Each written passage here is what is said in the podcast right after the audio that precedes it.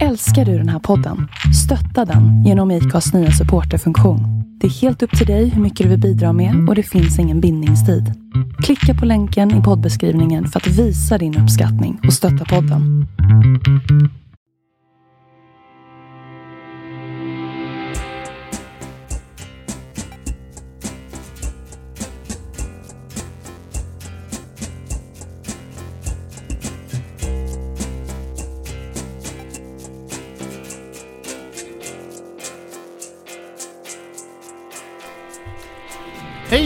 Varmt välkommen till Andreas och Viktor förklarar politik. Och hej Andreas! Hej Viktor!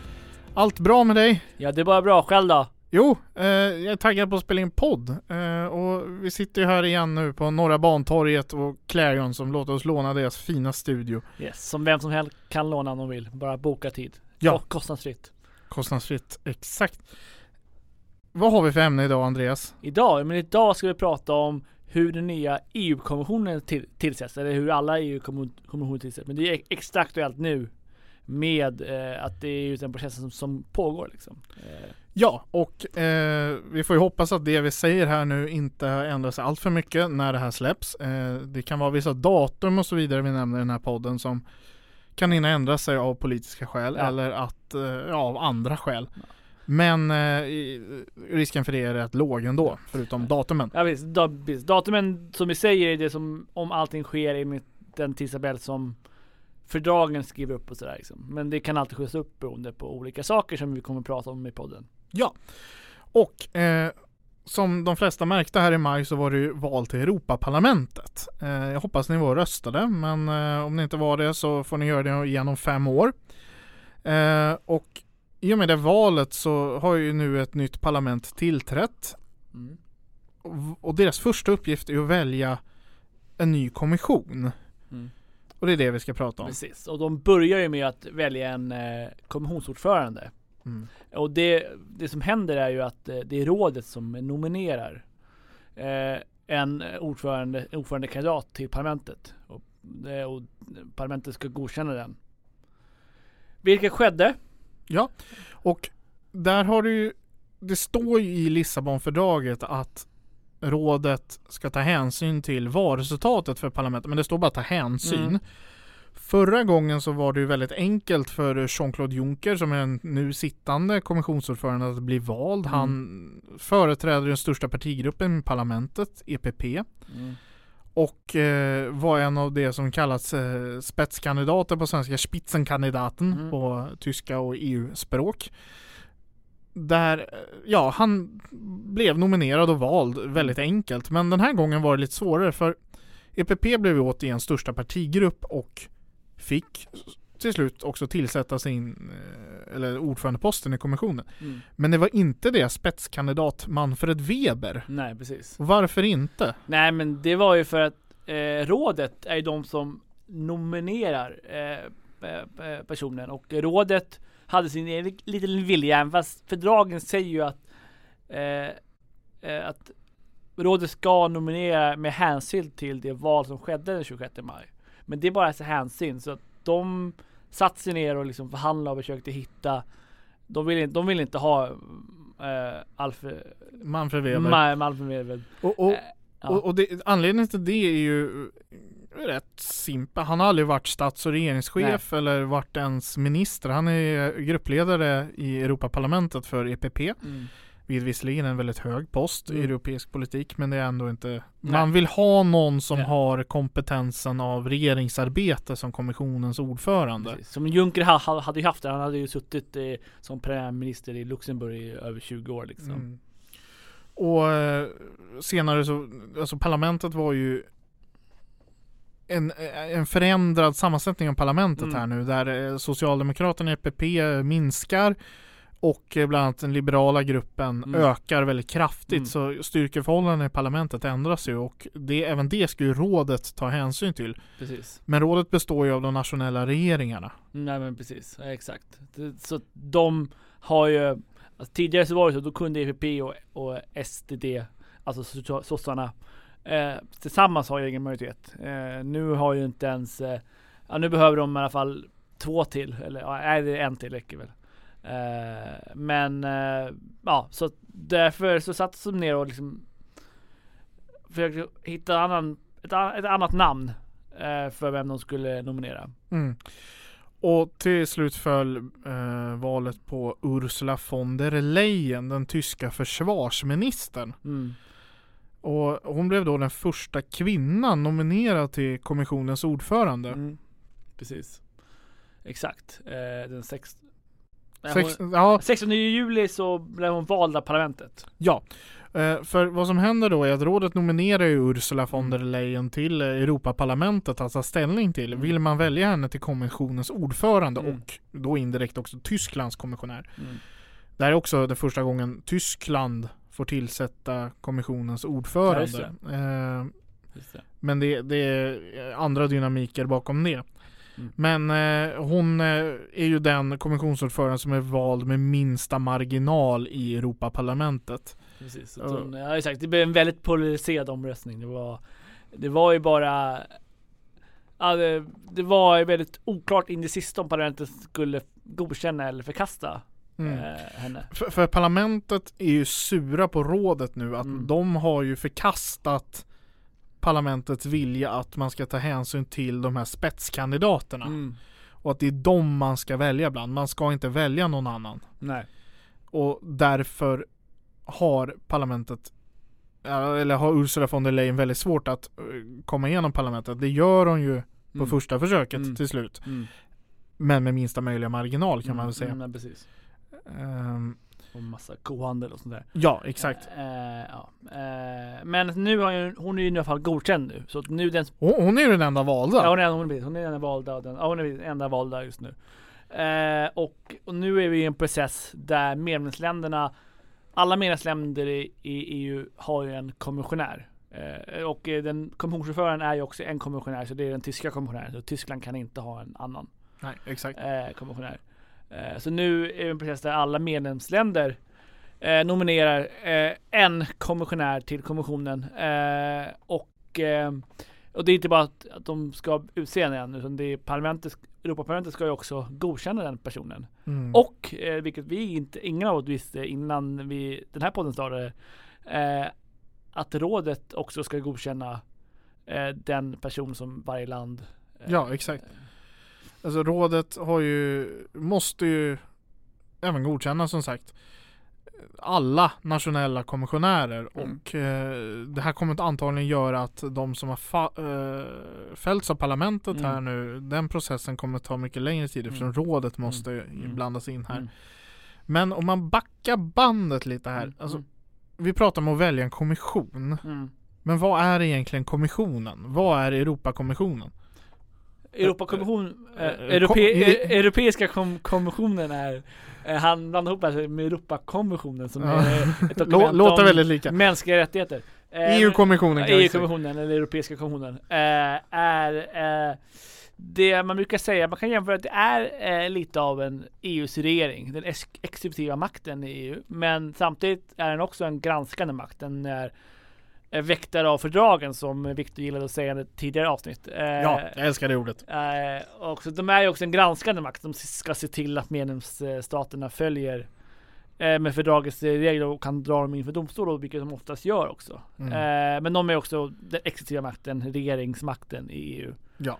Och, och en enskild kommissionär har ju då inte heller någon trohet egentligen till det land man är eh, nominerad av utan Nej. du ska jobba på europeisk nivå eh, för EUs och Europas bästa. Mm. Sen kan man ju dra olika slutsatser rent politiskt av vad EUs Mm. och Europas bästa är. Mm. Men det är inte Sveriges eller Greklands Mm. eller Tysklands perspektiv som är eh, viktiga och de man representerar. Nej. Medlemsländerna har sitt organ i form av rådet. Mm. Mm. Precis, exakt. Och mm, även fast man fortfarande ser det viktigt att varje land ändå har en kommissionär, men personen ska ändå inte representera eh, landets intresse. Eh, ja. Men eh, så det som sker nu, nu granskas ju varje kommissionärsförslag eh, nominerad av varje land eh, av parlamentet. Mm. Eh, då de eh, utsätts av massa utfrågningar i respektive utskott beroende på vad de eh, beroende på vilket område de är eh, för föreslagna att eh, att leda och det är inte varje land nominerar sin kommissionär men det är Ursula von der Leyen som eh, bestämmer Portföljen. portföljen liksom. Så det är upp till henne liksom. Ja. Eh, för det som har hänt här, Ursula von der Leyen valdes den 16 juli, sen har ju sommaren gått här och då har varje medlemsland eh, vaskat fram sin kandidat Mm. på olika sätt. Ja. Det gör man ju själv Ja. hur man vill. Mm. Sverige nominerade Ylva Johansson. Eh, och då har ju såklart Ursula von der Leyen, kommissionens ordförande och den här nominerade haft kontakt och man har frågat vad är inte du intresserad av? Vad är du bra på? Vad Mm. vill du göra inom Mm. kommissionen? Och det har ju Ursula von der Leyen sen fått sammanställa och ta fram ett förslag till kommission. Mm. De ska peta in de här andra 26 nu eftersom Storbritannien inte har nominerat någon. Nej precis. 26 andra eh, personerna Mm. på olika poster. Och det här gör ju hon hur hon vill, hur hon vill Mm. bygga upp sin Mm. kommission. Mm. Precis som den svenska statsministern bygger upp sin regering som Ja, eh, den vill. Så hon har ju, men hon balanserar med de här olika löften som gavs när hon blev vald liksom. Att det fanns massa löften om vem som skulle få vilken post och så här, och till exempel de som var spetskandidater och sånt där. Mm. Eh, så fanns massa, för att få igenom det så försökte man ju kohandla med olika partigrupper när hon blev vald och, och därför har hon ju också balanserat med det och, men hon bestämmer ju i formellt sett själv men hon har ändå måste ju för att få igenom sitt förslag av kommissionärer eh, ge rätt personer rätt portföljer. Ja, och där kan man ju säga att eh, den nederländska kommissionären Frans Timmermans var ju Socialdemokraternas spitsenkandidaten. Mm. Han är ju nominerad då till eh, vice ordförande och det är även eh, Liberalernas kandidat Margrethe Vestager från Danmark. Eh, hon är också nominerad som vice ordförande i kommissionen och sen har ju de lite speciella ansvarsområden Mm. inom det. Men Mm. Ursula von der Leyen har ju varit att lägga upp sin kommission så att hon har flera viceordföranden som har liksom eh, antingen stora politiska områden och Mm. stora politiska projekt de ska ansvara för eller Mm. är som någon form av chefer för fackområdeskommissionärerna. Mm. Alltså det blir som en överrock. Mm. Mm. och Ylva Johansson, om vi ska ta henne, hon är ju nominerad som migrationskommissionär. Mm. Och ska ansvara för EUs samlade migrationspolitik. Vilket Mm. är en stor fråga i dagens Nej, läge. Men hon har ju en överansvarig i, i en vicepresident. Eh, Exakt.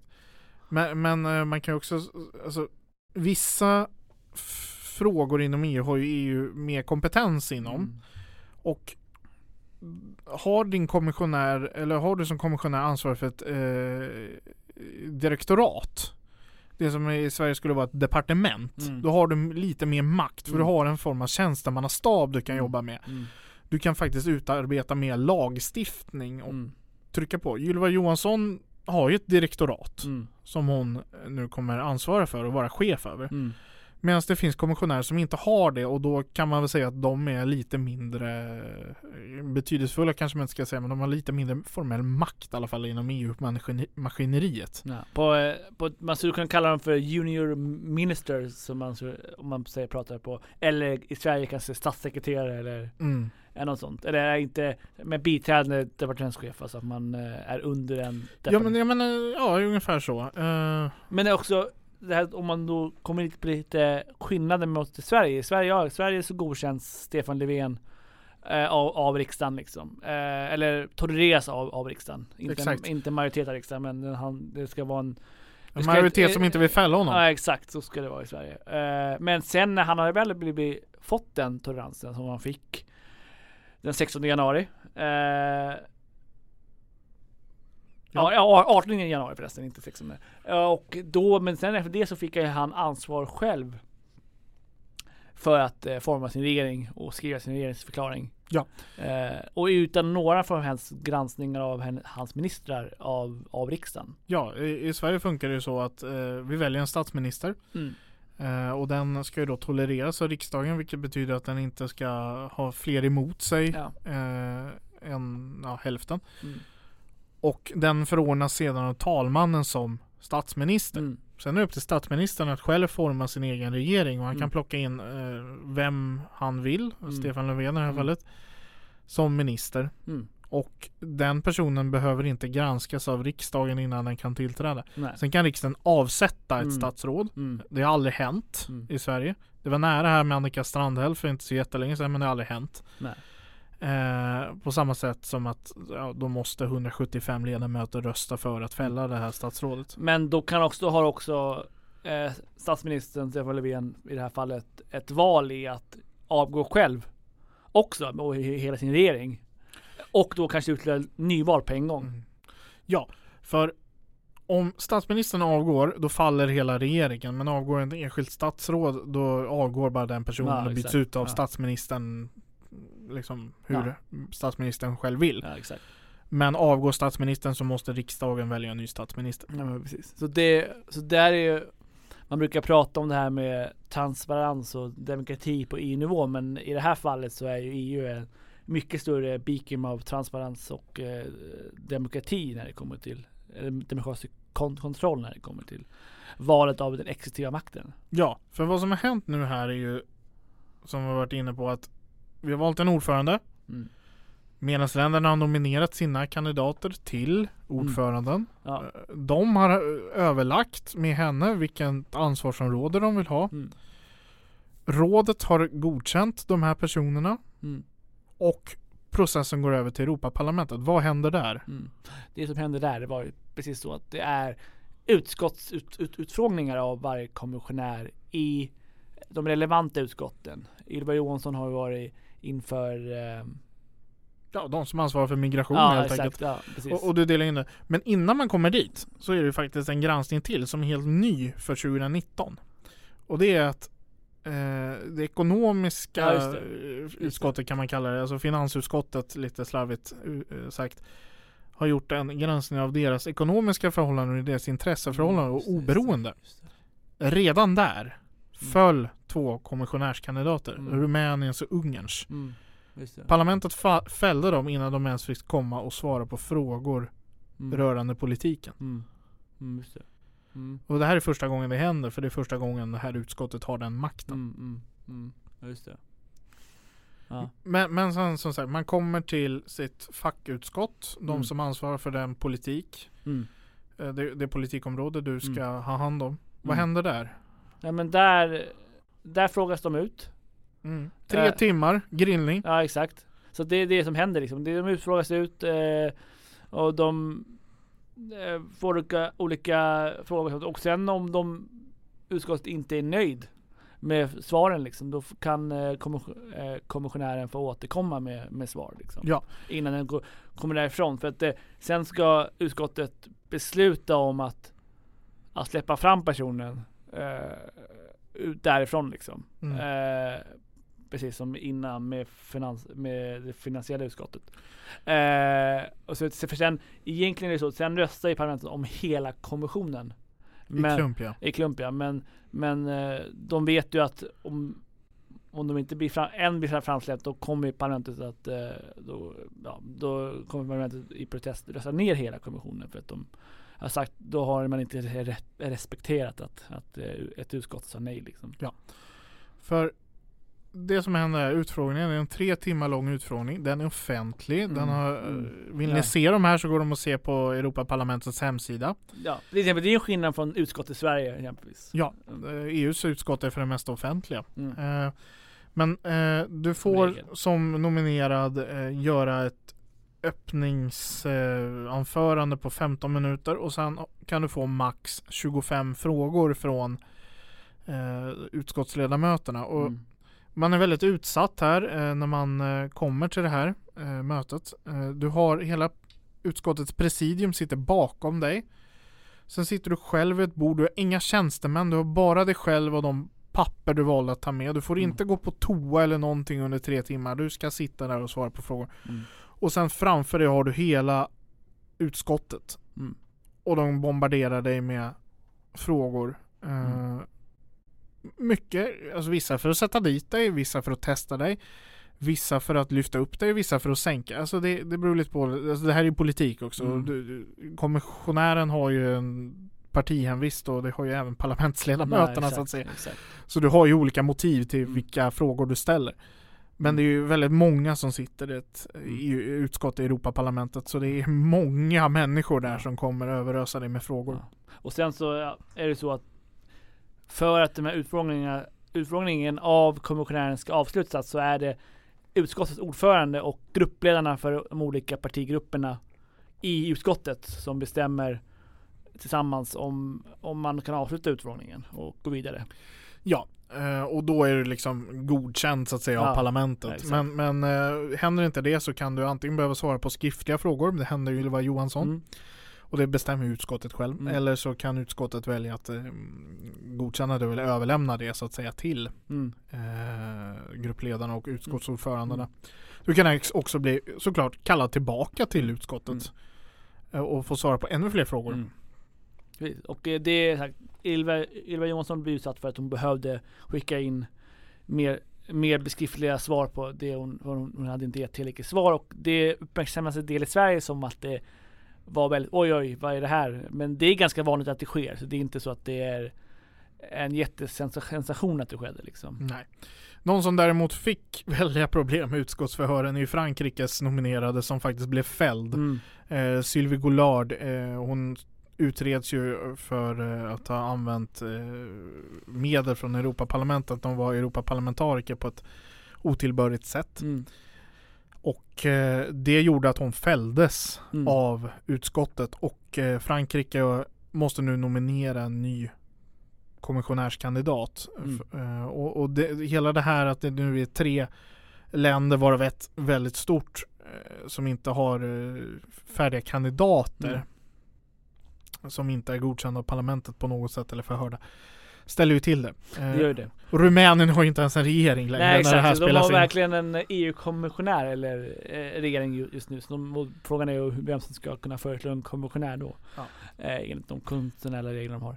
Eh, så det är ju väldigt så här, eh, och så det är lite annorlunda än vad det brukar vara. Det brukar vara en del liksom fighter mellan parlamentet och länderna när kommissionen, kom, de brukar alltid fälla någon liksom. Mm. Men nu har de fällt mer än vanligt och ett väldigt stort land också. Och det visar på att det är ganska skört. Det finns en väldigt skör majoritet för från, från the Lion. Eh, så att, eh, ja. Ja.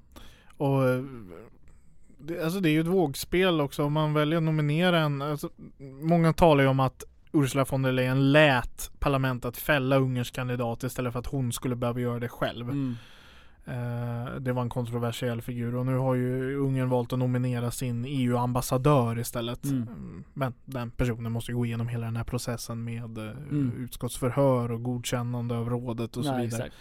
Rumänien Ja, de har ingen regering som kan nominera en kommissionär kan man väl säga. De lär ju inte göra det förrän regeringsfrågan är löst.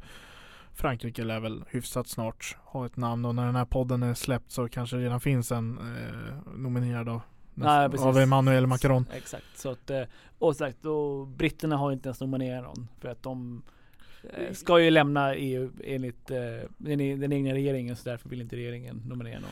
Ja, för om man går vidare här nu i processen. Du är godkänd. Mm. Allt är frid och fröjd.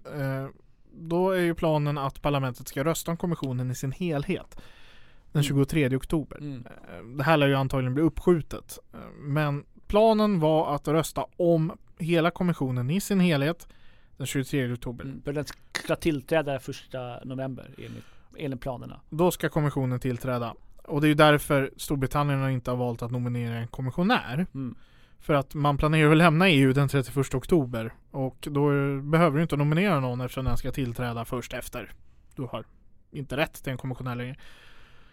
Så om man vill ta lite gissningsspel. Vad, vad händer om Storbritannien inte lämnar? Måste de nominera en kommissionär? Nej, det måste de inte.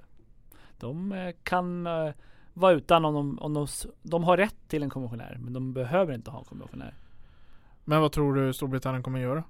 Eh, ja, Bra Eh, gissningsfråga. Bra gissning. Det, är- det är lite som att gissa vad som händer med Brexit. Eh, Vi vet inte ens om de kommer lämna den 31 oktober av, på eh, olika sätt. Eh, det mest sannolika är att det blir någon, någon form av kort, eh, Eh, antingen teknisk förlängning eller en förlängning.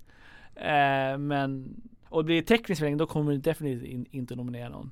Blir det en längre, ja då beror det nog på om det fortfarande är samma regering som kommer sitta kvar, vilket inte känns troligt. Det kommer förmodligen ske ett val ganska snabbt eh, om det inte blir någon en annan regering istället som anordnar en folkomröstning. Det är mycket spekulationer kring Brexit eh, och vi skulle kunna fortsätta prata om vad händer om en, in, in, in halvtimme till liksom. Men eh, ja, så det är svårt att säga vad som kommer hända. Vi, vi får väl bjuda in eh, en eh, Brexit-expert här och prata om det, något annat. Framtida poddämne. Ja. Men, men eh, det har ju pratats i brittisk press om att Storbritannien i sådana fall skulle nominera Brexitpartiets partiledare Nigel Ja, Farage. Ja, det har ju visst spekulerats om det, men eh, problemet är att eh, han kommer aldrig Godkännas av någon. Nej jag vet inte, frågan är ens, kommer ens rådet att säga ja nej men visst. Alltså, nu när jag hör att rådet måste eh, godkänna personen så känns det, jag vet inte, alltså rådet brukar väl alltid godkänna allas eh, äh, den är ett annat lands kommissionär, jag, det har nog aldrig skett att de inte har släppt fram någon. Det är ju alltid parlamentet som, som är den bad, the bad guys liksom. Men eh, med tanke på hur, hur mycket bad eh, blood det är i i EU nu från EU27 mot Storbritannien så, och att de, hur mycket de vet hur känner i rör sig så kanske det första gången också rådet skulle eh, neka eh, någon att tillträda. Ja, alltså för om man ser på kriterierna här. Du ska vara oberoende, du ska se till EUs bästa, du ska se till Europas bästa och du ska jobba för EU. Alltså rent objektivt så eh, eh, borde till och med rådet tycka att, eh, att det här inte det här, borde, det här kommer bara vara någon som förstör. Ja, och för de som inte riktigt vet vem Nigel Farage är så är han en, han har varit ledare innan för UKIP, UK Independence Party och varit en väldigt färgstark Europaparlamentariker där han har i princip hånat enligt brittisk modell eh, ja, kommissionens ordförande till exempel. ja, och Eh, andra, och andra. parlamentarikerkollegor. Eh, och varit väldigt eh, stark EU-motståndare och Mm. en stark motståndare mot Storbritanniens medlemskap. Och att vara emot Storbritanniens medlemskap kanske rådet skulle låta passera. Eh, Mm. Det är väl inte så konstigt. Men eh, att vara emot hela idén om EU, det är mm, svårare att se att någon institution skulle, för, för det liksom bryter ju mot hela idén med kommissionen. Ja, ja precis. Jo, mm, precis. Eh, det, det, jag tror inte att, alltså hade det varit ett annat scenario kanske, men just det här scenariot så, så eh, skulle nog inte ens rådet godkänna dem. För jag tror att rådet vill undvika och vara the bad guys mot eh, en egen en egen med- medlem av rådet liksom. Så det vill de hellre att parlamentet, de, de skulle ändå veta om att parlamentet, oavsett vilket, vem det handlar om i det här fallet, hade förmodligen inte släppt fram personen. Mm. Så att, eh, ja. Men, ja. Eh, ja, nej precis. Så det, är, det är nog väldigt liten chans att Nigel Farage ja, ens blir framsläppt i parlamentet. Nej. Eh, Och vi, vi får se vad som händer om Storbritannien ens måste nominera en kommissionär. Och om de väljer att göra det. Ja. Eh, Boris Johnson, premiärministern, är väldigt besluten att lämna Ja. EU så fort som möjligt. ja. Do Så- or die. så- dead in the ditch som man säger. Ja, han vill ligga död i ett dike hellre än att vara kvar i EU. Så varför han nu ens skulle bemöda sig att vaska fram någon och skicka ner till Bryssel i två månader. Det är Nej. ju, nej. Men eh, första november, Mm. kommer kommissionen tillträda då? Ja, du. Eh, som det ser ut just nu så nej, förmodligen inte. Nej. Vill, vill de förlängning för nuvarande kommissionen? Ja, eh, och då kommer ju helt enkelt den nuvarande kommissionen sitta kvar eh, Ja. tills, för EU måste ju ha en regering så att säga, Mm. styre. Och en, gran, en vä- väktare av fördragen. Det är väldigt viktigt. Absolut. Det är nog viktigare än själva styret faktiskt. Ja. Nej men alltså den här måste ju fungera. Så Mm. de kommer ju såklart få sitta kvar och frågan är ju då hur länge kan man tro att det här dröjer? Alltså, Det är väl antagligen en bit in i november för parlamentet har ju varit väldigt, väldigt tydliga med, berättade du för mig, att Mm. man inte vill lägga in några extra parlamentssessioner för att rösta om kommissionen utan man vill hålla sig till sitt schema. Ja, eller det, det, ja precis. Det, så är det nog. Mm, ja, det, jag tänkte, jag tror att det mer handlar om Brexit. Men det här fallet kanske de, men jag tror inte att de, jag tror de vill hålla sig till schemat. Så de kommer nog inte Mm. förändra någonting. Men jag tror ändå att det, jag skulle ändå, innan årsskiftet så har vi nog en ny kommission. Ja definitivt. Eh, tror jag nog. Men så det är någon gång under november skulle jag nog säga att vi har en ny Mm, kommission. mm. Eh, Så att, eh, ja. Med tanke på att nu Ungern har nominerat sin EU-kommissionär så EU-ambassadör till kommissionär så tror jag inte att det kommer skapa så mycket kontroversiellt, kontroversieller. Eh, och ja, Rumänien, jag vet inte. Rumänien kanske blir att det blir en uppskjutning av rumänska kommissionären fram till att Rumänien har en regering och att den nomineras i efterhand efter att hela kommissionen har Ja, för det, det är ju en möjlighet faktiskt att det här kanske går igenom den 23 oktober Ja. fast det saknas tre poster. Sen får det ske fyllnadsval och då Ja. följer ju det hela den här vanliga processen. Ja. Det händer ju då Ja, att kommissionärer avgår och därför Mm. sker det fyllnadsval. Så Mm. det finns en process för det. Mm. Men jag tror nog att det är att kanske Ru- Rumäniens eh, kommissionspost skulle kunna stå tom men inte de andra. Jag tror att det väntar de in eh, och, och skjuter upp eh, Mm. valet liksom. Men om det, Rumänien tar ett tag då kanske de känner att de behöver välja en kommission ändå. Och när du väl sitter där som kommissionär i eh, den här stora, ska vi kalla det propellerliknande byggnaden i Bryssel, Ballamont-huset. Eh, så vad, vad är ditt ansvar? Vad gör du då?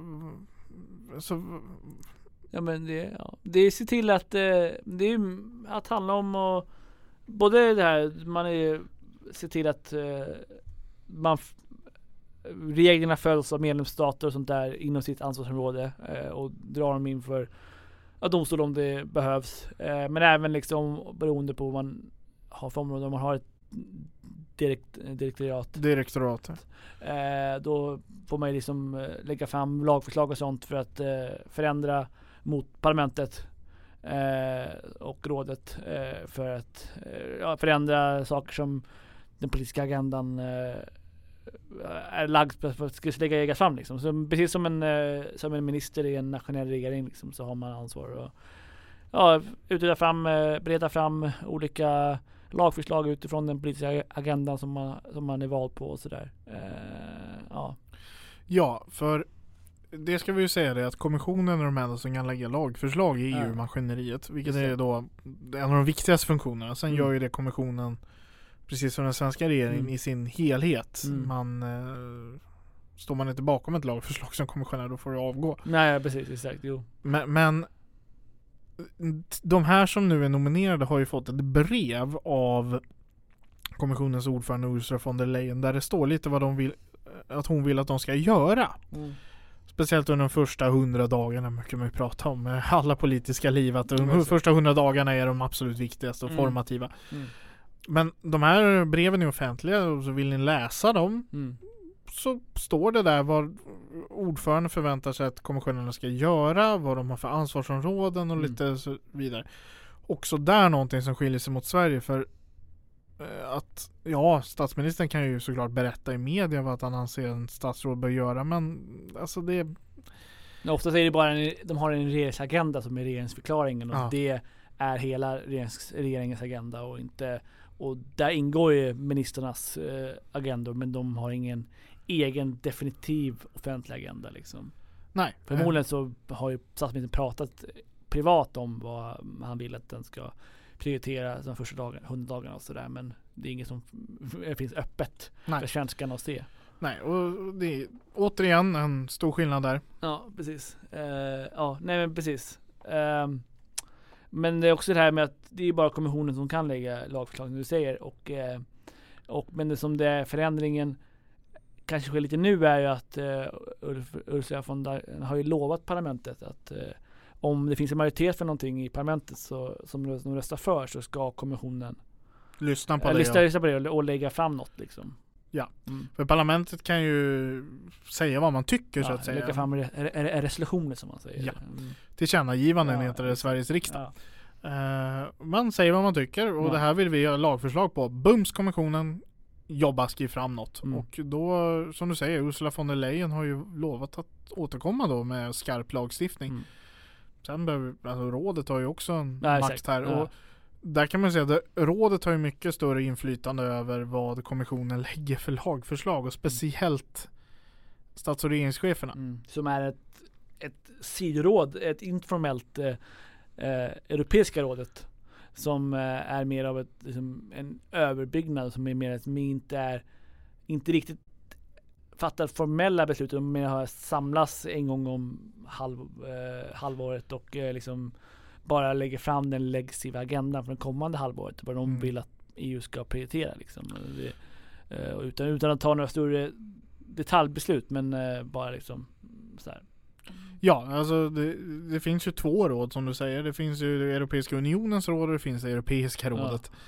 Europeiska Unionens råd är ju där fackministrarna sitter och Mm. beslutar om lagstiftning. Ja, Eh, Medan eh, det andra, eh, stats och regeringscheferna, där tar man stora strategisk, strategiska beslut och mm. EUs agenda framåt Mm. och så vidare. Men sen alltså även Brexit behandlas ja, där. de, och, de godkänner ett, slutligt avtal och sånt. eh, Ja. ja. Så det är, vissa befogenheter har de men Mm. och det är även de som har nominerat eh, kommissionärerna Mm. och specifikt kommissionens ordförande. För det läggs ju fram av rådets ordförande Mm. formellt sett till Mm. rådet Mm. för omröstning. Mm, mm. Man kan ju jämföra rådet.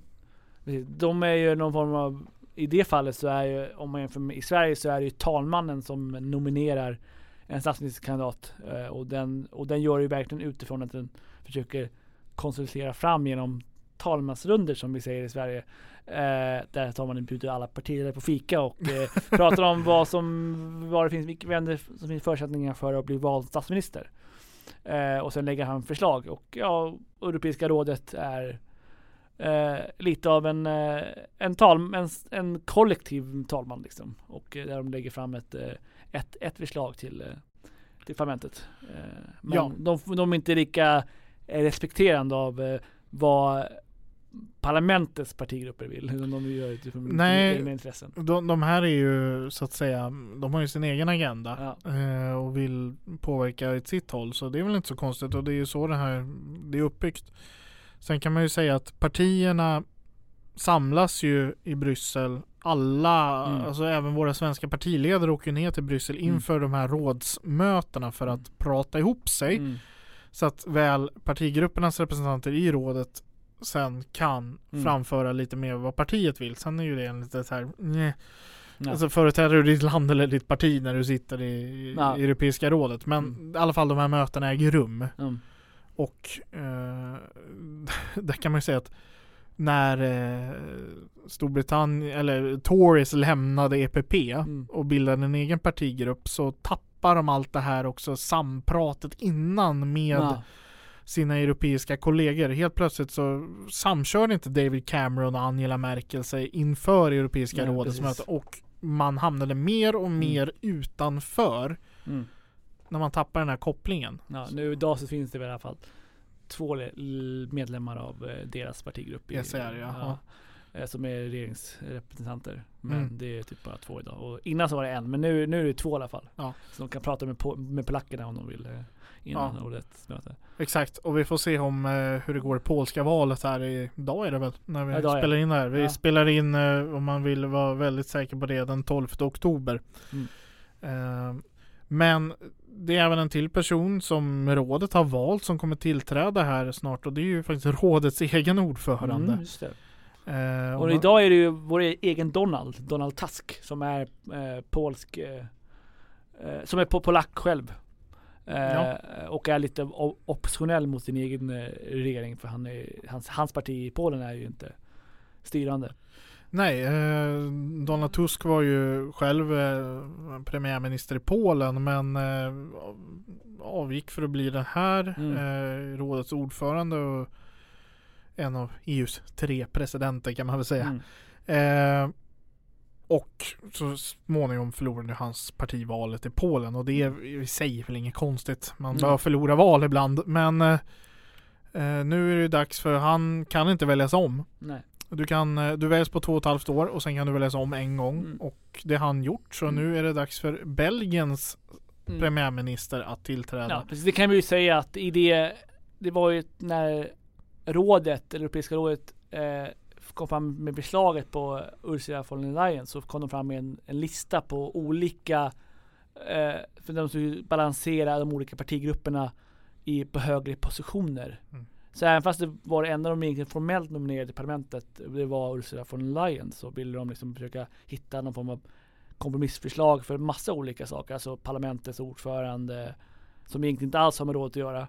Och, och sen, och som bara har med rådet att göra, eh, deras egen ordförande. Ja. Eh, så att de balanserade, att de gav allt det där på en gång liksom och gav förslag på det. Ja, så man har valt en liberal belgare till rådets ordförande. Man har valt en eh, konservativ, eh, eller en kristdemokrat till Ja, kommissionens ordförande. Ordförande. Och då har man ju såklart valt en socialdemokrat till Parlamentet. parlamentets Ja. talman. ja precis. Eh, och det är ju en tre. Ja. På engelska har alla de här titeln president. Ja, så därför kan man säga att det här är just tre presidenter. Ja, exakt. Sen talmannen i parlamentet är ju talman. Ja, en talman, ja precis. Eh. Uh. Mäktig som den är men som, som talman liksom. Mm. Medan kommissionsordförande och rådets ordförande har mycket mer makt även än de som företräder EU mycket utomlands i, Mm. när det är G7-möten Mm. och liknande. Mm. Och Och eh, för EUs talan precis. utåt. Sossarna fick ju också eh, eh, ut, den eh, höga representanten för utrikesfrågor eh, som är en spanjack eller spanjor. Eh, socialdemokrat eh, från Spanien. Så han fick också den, den positionen. Ja, eh, för det är ju en av, alltså det- ska man säga, den enda utom ordföranden som är fast att det ska Mm. finnas en. Ja. EUs utrikesminister Mm. egentligen. Ja, eh, Den högsta representanten. Och det är ju nu en spansk en spansk. kommissionär Ja. som är nominerad. Är, idag sitter den italienska. Mm. Eh, Också, Federi- så, också socialdemokrat. Ja, Federica Mogherini. Men det är ju verkligen en av de högsta Mm. positionerna du kan ha Mm. i EU. Att vara EUs utrikeschef. Mm. Men vad, vad gör man som utrikeschef specifikt? Ja, vad gör man? Man, eh, man leder Leder man? Nej det gör man inte alls det. Eh, men man, man är den som liksom försöker samordna EUs ut- utrikespolitik med medlemsländerna och eh, ja, representerar den gemensamma hållningen eh, och förhandl eh, i världen liksom. För att ge oss en extra styrka. Mm. Ja. Jag ska säga det att eh, parlamentets talman är inte socialdemokrat ja. när jag kollade honom Ja. här. Eh, han eh, företräder Forza Italia som är Silvio Ja. Berlusconis parti. Ah, okej. eh, Eh, var en konservativ också. Eh, Så det är en konservativ talman i Europaparlamentet. Ja, Kanske men- inte så konstigt när parlamentets största grupp är nej, nej, konservativ. Precis, nej, precis, det är Men, eh, Men det är sossarna fick ju utrikesministerposten och även vice ordförande med ganska stark position, eh, Frans Timmerman. Eh, Frans Timmermans ja. så att eh, då fick ju den. Och sen så Sen var en av de här i det här paketet så föreslog man ju också att den som skulle bli Europeiska centralbankens eh, Ja, chef. chef var ju också ingick i det här paketet. Christine Lagarde. Eh, hon- också sos, Nej, Eh, Det, jag tror hon är konservativ men eh, det kan Andreas kolla upp här snabbt som attan. Men Christine Lagarde alltså, eh, det är hon som varit eh, ordförande för internationella valutafonden de senaste åren. Efter att den förra chefen ja, råkade lite trubbel kan man väl säga. Och hon, eh, det här sammanfaller ju bara av en slump att Ja. Europeiska centralbanken ska välja en ny chef. För det är egentligen inte kopplat till valen för eh, Europaparlamentet Mm. som de här andra posterna är. Okej. Alltså konserv, eh, konservativ ja, precis. Ja, ett rätt idag för Viktor i alla fall. Ja. Ingen sosse i parlamentet men däremot en konservativ till E ECB. Så de har två höga positioner, Socialdemokraterna. Det låter extremt lite faktiskt. Ja, de har väl fått bli bättre förhandlare. Jaha, precis. Ja. Uh, Okej, ja. Ja. Eh, ja, nej men det, ja, det är det som, det som händer just nu i EU med de processerna av olika kompromisskandidater och sådär. Hur man försöker pussla ihop det liksom. Mm, Eh, mm. Ja, vi får se hur det här utvecklar sig när vi släpper den här podden. Det kanske blir så att vi får spela in ett till eh, ljudavsnitt här. Ja, precis. Men idag är som sagt 12 oktober och Mm. eh, ja, det var så kommissionen tillsätts och hur den processen ser ut. Ja, precis. Det här är politik på högsta nivå. Man kan ju då bara snabbt då säga, eller flika in där, att det här med granskning av eh, om man jämför med hur även granskning i Sverige sker av ministrar, så det är det riksdagen kan göra förutom att eh, missförtroendevotum mot en minister är ju att de kan kalla dem till, genom konstitutionsutskottet kan kalla dem till förhör i olika fall och då kan de prickas. Egentligen innebär inte det så mycket utan att de får en prick men de kan ju också, i prickningen innebär ju bara om riksdagen sen vill också införa misstroendevotum vilket är upp till riksdagen att göra. Och misstroendevotum kan ju riksdagen besluta om hur de vill. De behöver inte ha någon legal anledning. De kan ju bara göra det för att de inte gillar personen. Ja, och det heter ju inte ens prick utan det heter anmärkning. Anmärkning, ja, ja precis. eh, de, de där prickarna är ju en urban legend som inte finns riktigt. Eh, Men, eh, och sen så även respektive utskott i riksdagen eh, kan ju kalla till sig en minister eh, för det ämnet som utskottet innebär om de vill ha någon fråga, svara på någon fråga. Liksom. Ja. Och, det, och du har interpellationsinstrumentet Ja, och så vidare. precis, så det, det där kommer vi nog återkomma till en annan gång. Men det var väl allt för idag ändå skulle vi kunna säga. Jo men det tror jag säga. Vi har nog, jag tror jag har fått igenom, gått igenom allting som är riktigt här. Ja, eh, jättebra. Och eh, återigen tack till Clarion för att vi får låna den här studion. Yes, väldigt, väldigt trevligt att vara här. Ja, utanför oss här så är det en demonstration av kurder mot eh, Turkiets invasion av Syrien och ja, Kurdistan. Mm. Eh, så vi har följt. Eh, De håller på att ta slut här men det har varit väldigt mycket folk här ute på eh, Norra Bantorget. Men eh, ja, vi ses igen nästa vecka med ett nytt avsnitt. Och vad det handlar om får vi se då. Vi får se då. Ha, ha en trevlig vecka. Ha det bra, hej då! Hej då.